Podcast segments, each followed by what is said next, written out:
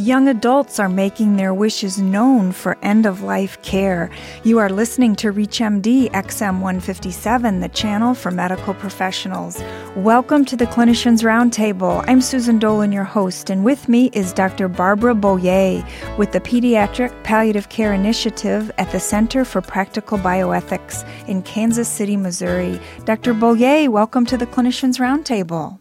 Thank you. I'm excited to be here. Tell us about the Center for Practical Bioethics. Well, interestingly, it originally was called Midwest Bioethics.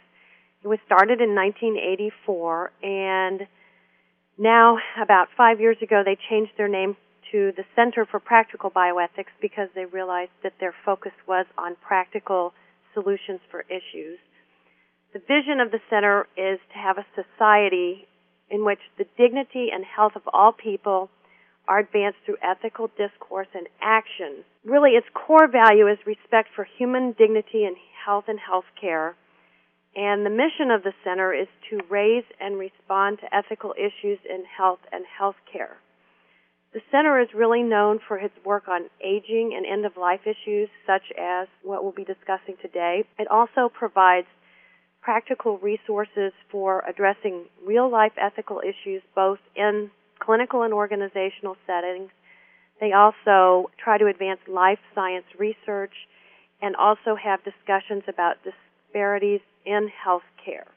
So it's a very well rounded, broad center with its focus on the real people of the world today. What led to your interest in end of life issues for young adults? I am actually a retired anesthesiologist. Uh, I stopped my clinical practice just at the beginning of 2000. My husband and I, my husband is a family practitioner, we have been supporters of the Bioethics Center for many, many years. And when I retired from my clinical practice, I met with Myra Christopher, who is the CEO of the Bioethics Center, and she gave me a list of about eight different things the center was involved in and asked what I would maybe be interested in doing. At the very end of the discussion, she said, Well, we are going to start this really big, long project on pediatric palliative care. And I said, That's what I want to do. I love children. I picked anesthesia as my specialty because I could work with children.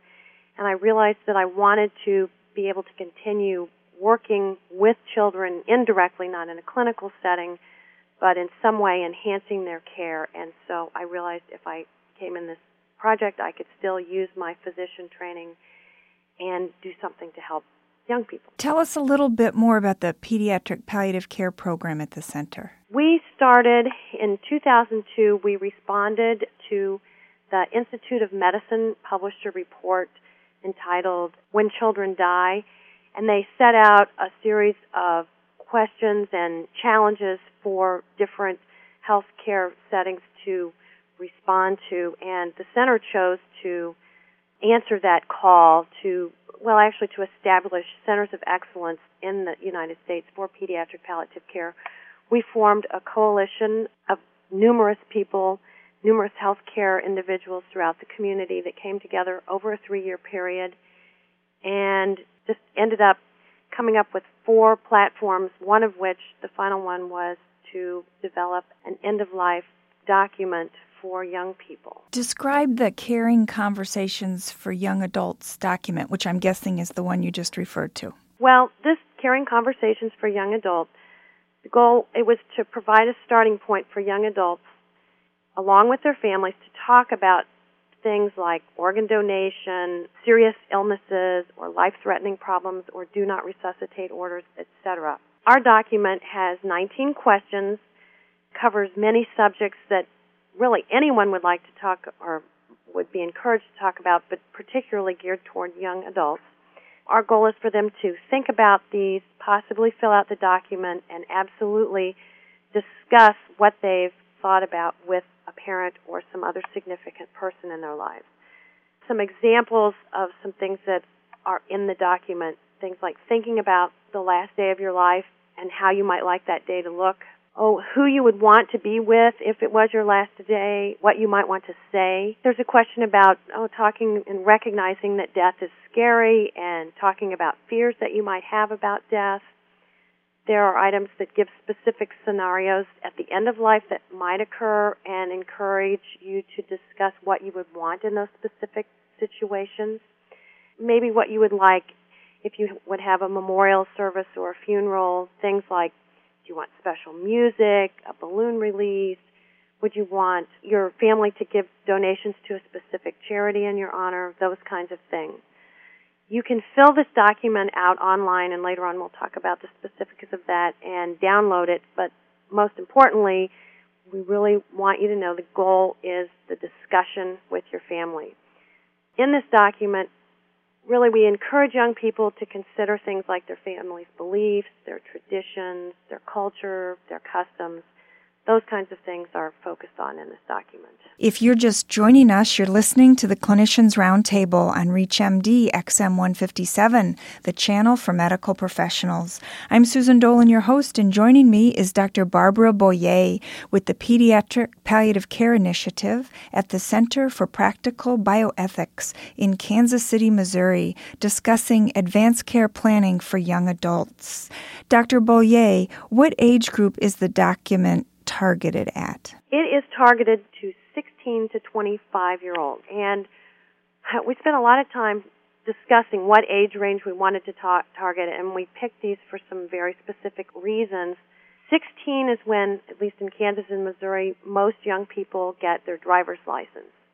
And at that point, when they're getting the license, they are asked, do you want to be an organ donor? So we know that everyone who's getting a driver's license is going to be thinking about this issue. When you're around 18 years of age, we realize most young people are starting on a new phase of life. They're either starting a full-time job or heading off to college or possibly serving in the military, but they're making a life transition usually at that stage. And we kind of closed with the age of 25 because most most young people by, by that time they've finished college, or possibly graduate school. Many people at that age are starting to have their own families, so it was kind of just a good age, a time when we realized we would be harder to reach them through, you know, like schools, etc. So that was the age that we picked. Tell us about Allison Fry. Allison, this is really a great story. Allison's a 21 year old who attends William Jewell College in Liberty, Missouri, and she was involved at the center and when we were doing this project and shared her story.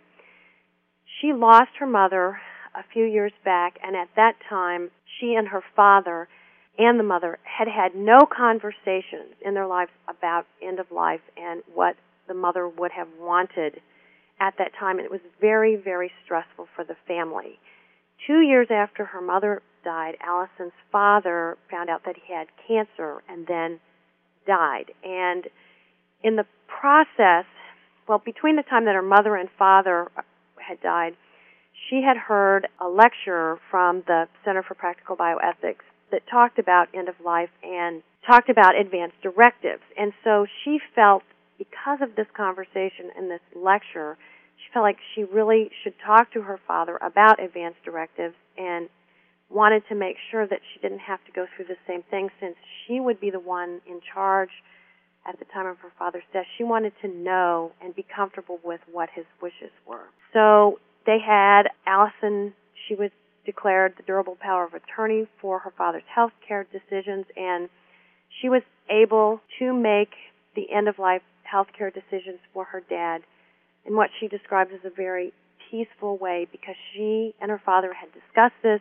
and they knew what he wanted. And she realized after that, she said, I hope everyone else can have that positive experience. I know the difference between when my mother died and when my father died. What feedback are you receiving from parents about this document? Interestingly, from parents, they don't want to talk about this issue. Parents never want to think my child might die. I think we are making progress in changing this mindset in helping people recognize that we do need to change how we feel about it and we do need to have these conversations. Actually, young people are a lot more willing to talk about it than the parents. And I think the other thing that I need to point out is the whole Terri Schiavo case really, really emphasized to our society why we need to have these conversations. If we don't have the conversations, we get into difficult situations. So I think when we bring up that particular issue, more parents are willing to say, you know, I, I do need to have this conversation, and I would be willing to do it. What feedback have you received from physicians? This document is actually in its very infant stage. We just published it and put it online. We presented it in grand rounds at the University of Kansas to the pediatric or the pediatrician grand rounds there and we're in the process of presenting it to more physicians. I think that our goal for physicians is ultimately to have them incorporated into their everyday practice, kind of like, well, now you talk about seat belts to kids, you talk about wearing bicycle helmets. Hopefully, you have sex and alcohol discussions, and we hope that ultimately physicians will be able to have this as one more document. Kind of an optimal time for a physician to bring this document into it, their regular healthcare practice would be when a child is getting ready to make a major transition, like at age 18, going to college, going into the military, et cetera. It's a perfect venue and opportunity to talk about our particular document, Caring Conversations, and included in that would maybe be durable power of attorney, et cetera. Does the center offer advice on how to have those conversations? There's always a person available to talk to.